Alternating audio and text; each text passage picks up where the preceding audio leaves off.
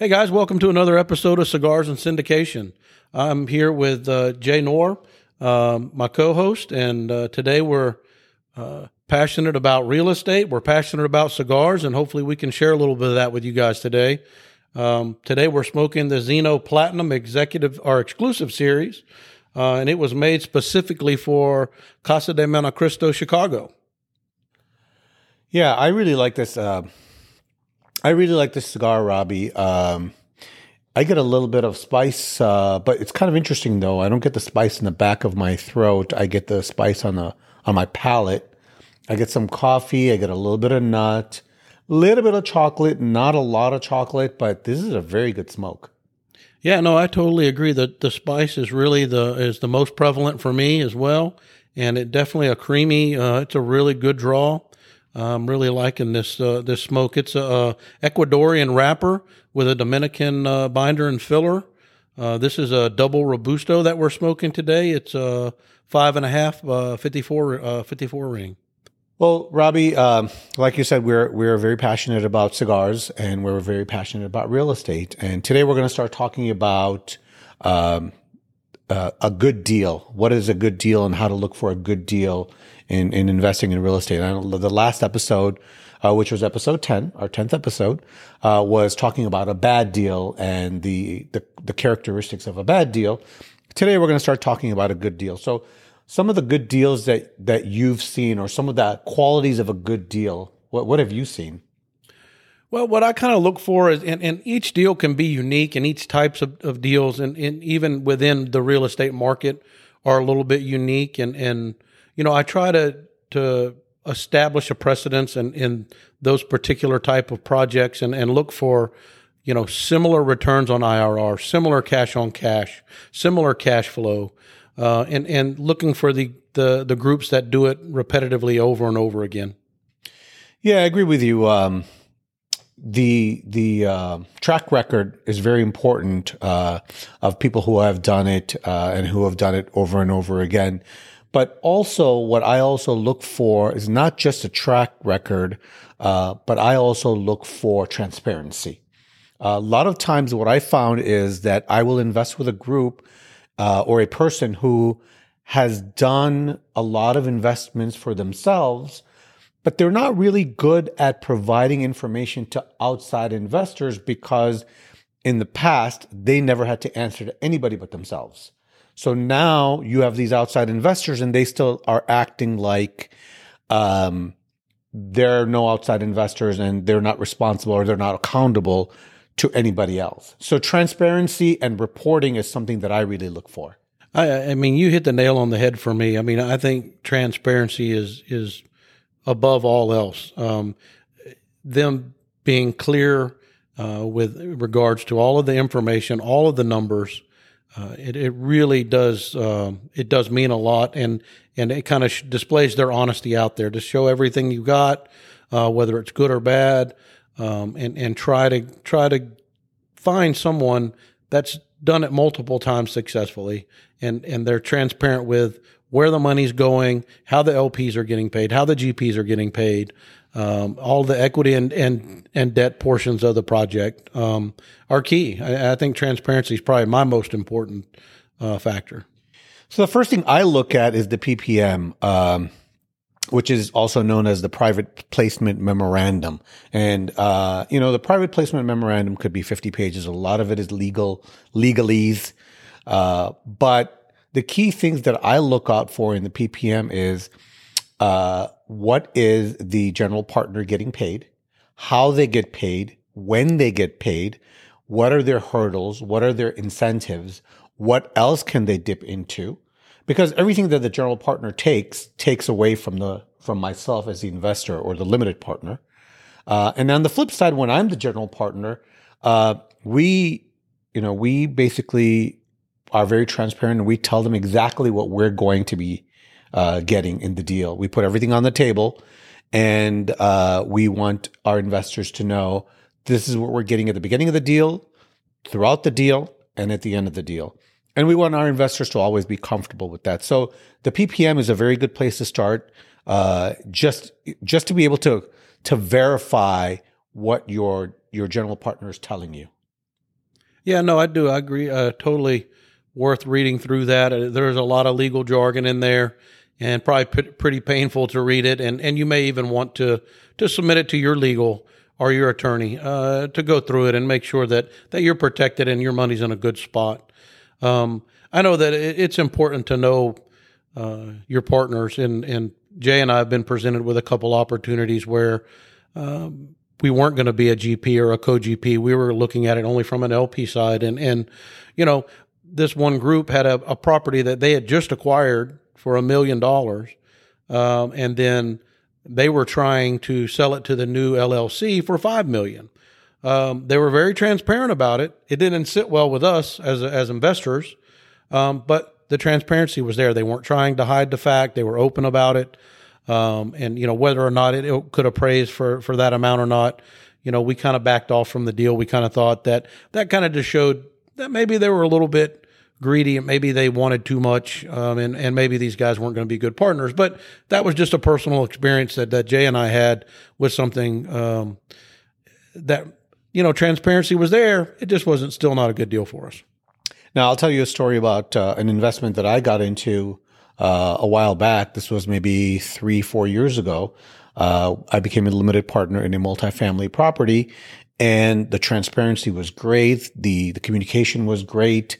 Um, in the from the coming from the GP, uh, the uh, um, uh, reporting. So they were reporting every month to us, and then what happened was that we wound up selling that multifamily property and doing a 1031 exchange into a new property. Well, when we got the new property, the GP and their partnership kind of dissolved in that one of the partners walked away and the the one GP was left. Well, the one GP stopped communicating with us. We barely get now we're we're we're still in that deal, but we are not getting any cash flow. We're not getting any accounting. We get, we barely get an accounting once a year. And his excuse is, oh, my accountant quit. Well, I mean, you collect GP fees, you need to hire an accountant. That's none of that is our, our problem. So that can also happen. And your PPM should really dictate what your rights are as an investor or when you get together as a group of investors, um, uh, what your rights are against that GP should something like this happen.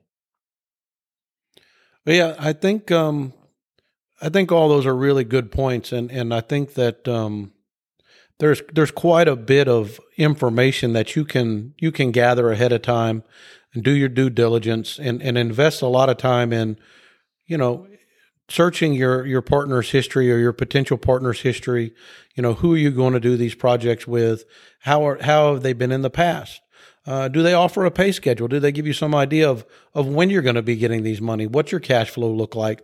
And and if they do miss a target, you know, are they preactive or, or proactive? Do they contact you and say, "Look, we're going to miss this because of this, or we're going to miss this because we closed a month late, or we're going to miss this because of a permitting issue"? But as long as they're giving you the communication and they just don't skip over it and you don't hear anything, you know, some of those are some some red flags to look for. Uh, but as long as it's all transparent uh, and they communicate with you, you know, those are the types of partners you're looking for. Another thing that I look for uh, in in the qualities of a good deal is cash flow and exit strategy. Uh, the the general partner who I'm putting my money with needs to have a clear exit strategy. They need to have a backup exit strategy in the event that the exit strategy that we have originally planned for in their business plan does not work. And then cash flow, right? How often am I getting my money? Now, we do a lot of development deals. So in a development deal, there is no cash flow until the development is done. That could typically be three years. But in a value add, uh, there are some some uh, uh, GPs who will give um, cash uh, distributions once a year. Some of them will give once a quarter. Some of them will even give once a month. You know, and people are very happy when they get them once a month. Uh, I know it's a lot more work from the GP side doing all the uh, cutting all the checks and everything, but you know, a good deal is somebody who's done it Uh, and, and I think that becomes the most important aspect, right? They can promise you the world. They can promise you 30% returns and they can promise you monthly cash distributions and, oh, we're going to exit for three times what, you know, uh, equity. But how many of these have you done where you have actually exited and you've actually provided cash flow? If you haven't done them, then how do we know you can? Well, Jay, I'm going to cut back to this um, this exclusive series. You know, it's a, it's a really good smoke. Um, it's got an, a really good burn, good draw. I would say it's probably like a medium bodied uh, smoke, um, a really easy smoke. Uh, you could probably pair it with a with a lighter a lighter wine or or something like that. Maybe a lighter dinner. Um, but but I'm really enjoying this, and the spice is just intensifying as as I get a little further down on this cigar. Uh, I'm I'm it's kind of mellowing for me. The spice is uh, hmm, it's interesting because the palates are different. Uh, the spice is kind of mellowing for me. I do get a little bit more coffee, and you know I don't know if you know this, but Zino is made by Davidoff. It is a Davidoff brand. Yeah, in, anything Davidoff makes is usually a pretty good quality smoke. Um, I've really not been disappointed by any of their smokes, and, and this Zino's no exception. Really, um, really a good smoke. I think um, mine's burning pretty fast. I would say probably a, a 45 minute to an hour smoke. Um, but uh, but overall, so far, uh, really really enjoying this. It's a good it's a good one. So, Robbie, um, I always also want to see a business plan when I'm looking at a, a, deal as to whether it's good or not. And usually the good deals will have a very clear and concise business plan. So, business plan meaning if it's a value add, this is where the property is right now. This is where it's going to be. And this is how long it's going to take. This is what it's going to cost. And this is, and, and what, what the value that is going to be added at the end of this process. So usually they'll put a very clear business plan together uh, with uh, with numbers backing uh, the demographics of the area, the market, the rental rates, the rental growth, um, and um, you know it won't be, you know, it won't be where like conversely a bad business plan where you know somebody will just have will hand you a piece of paper and say, yeah, don't worry about it, I, I got it, it'll be it'll be fine, it'll be fine. Yeah, yeah. To me, the business plan is the story that the GP wants to tell. And I think you can use it along the way for, for markers as your project progresses. And, and I think that, that it should be a really close representation to what you're putting your money into. And so somebody that approaches you and, and they've got a really well thought out business plan, uh, to me, that's a really good indicator that, you know, this is, this is worth investigating a little further. The other thing that I also look at is uh, that a lot of people don't talk about is the debt. You know, what is the what is the interest rate? What kind of debt is it? Is it uh, is it a variable rate? Uh, is it a fixed rate? Uh, is it interest only? Is it principal interest? If it's interest only, how long is it interest only for? Because lots of times uh, in a bad deal, I've seen where the GP will will pull you in by showing you cash flow with uh, uh, of, uh, of a variable rate interest only note, and then 12 months or 24 months, it, it shifts to a, a, a principal and interest with a higher rate.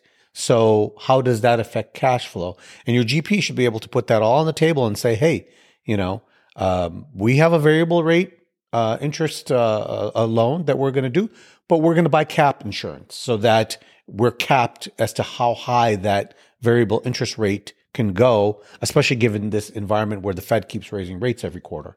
Yeah, I think that cap interest rate is um, is an instrument that that should be used in this environment, and I really um, really gives you some comfort or gives me comfort. You know, not everybody. Some people are looking more for the the dollars and cents of it, but but I think to cap the interest rate right now is is invaluable, and I think that it's a little bit of of money spent now that can save you a lot of money later. Also, again, this goes back to the um, the integrity of your GP, right? Um, they will tell you about issues that are going on that are not good. Uh, they won't. They won't just give you. They won't just paint you a rosy picture.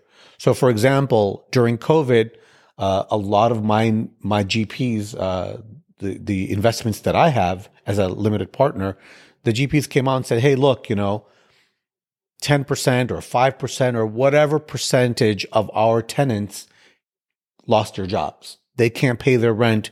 We're going to we're going to make an adjustment to our cash flow. And unfortunately, your cash distribu- distributions will have to come down as a result because most all jurisdictions had passed laws that you can't evict the tenants for not paying rent.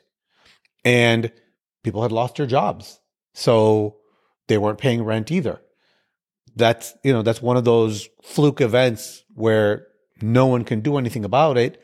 But I appreciate the information. I appreciate knowing that, well, I won't be getting a distribution next quarter, maybe next two quarters, maybe next three quarters, but that's okay. You know, we know what's going on.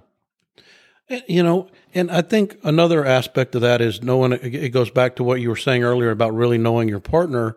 And to me, I like localized partners or, or I like people and partners with experience in local markets. And I think that that's a big indicator to me, you know, that, that this group is, uh, knowledgeable about the market, knowledgeable about property values, and and and have contacts with realtors and contacts with buyers and and things like that. Tend, tend to go a little smoother with people that are located or are very familiar with you know your your cities and towns wherever these projects may be taking place. Yeah, absolutely, and that's one of the reasons um, you know we as Albany Park Capital. Uh, as the capital raising arm for our development deals, we like to stay in and around Houston because we know the demographics, we know the market, we know where things are going and where where, where which areas are are expanding and which areas are constru- are contracting. Um, you know, when if you get a partner who has one deal in Houston and another deal in Tennessee and another deal in Michigan, not that that's bad, that could be good. They may know how to run it, but you have to know that they understand how to run those three deals. Yeah, and I think for me it gets back to people and, and Albany Park Capital is in Houston and, and focusing in Houston. However, you know, we're going to grow and expand as we get opportunities to bring on additional partners that are experts in their given markets. So those are some of the basic qualities that we look for in a good deal. If you look at episode 10 of, of uh, Cigars and Syndications, we did basic qualities of a bad deal. Um, you know, we hope you enjoyed the show today. I really enjoyed the Zino Platinum. What do you, what do you think about this uh, so far? As I'm catching up with you, this uh, is definitely getting more mellow, really smooth. Um, I think I'll be smoking this to the nub. well, like I said before, I'm I'm really here for the cigars. Um, the the syndication portion is just you know an add-on thing. But anyway, if you need more information, please visit our website albanyparkcapital.com. Hit the resources tab and we have a lot of articles. We have an article about bad deals. We'll put up an article about good deals. Uh, please leave us any kind of uh, comments that you may have. We'd love to hear from you, good, bad, or otherwise. If there's some cigar that you'd like us to review, or if there's a topic in the real estate market that you'd like us to to cover, we would love to hear from you. And follow us on our social media. Hey, we'll see you next time. Thank you.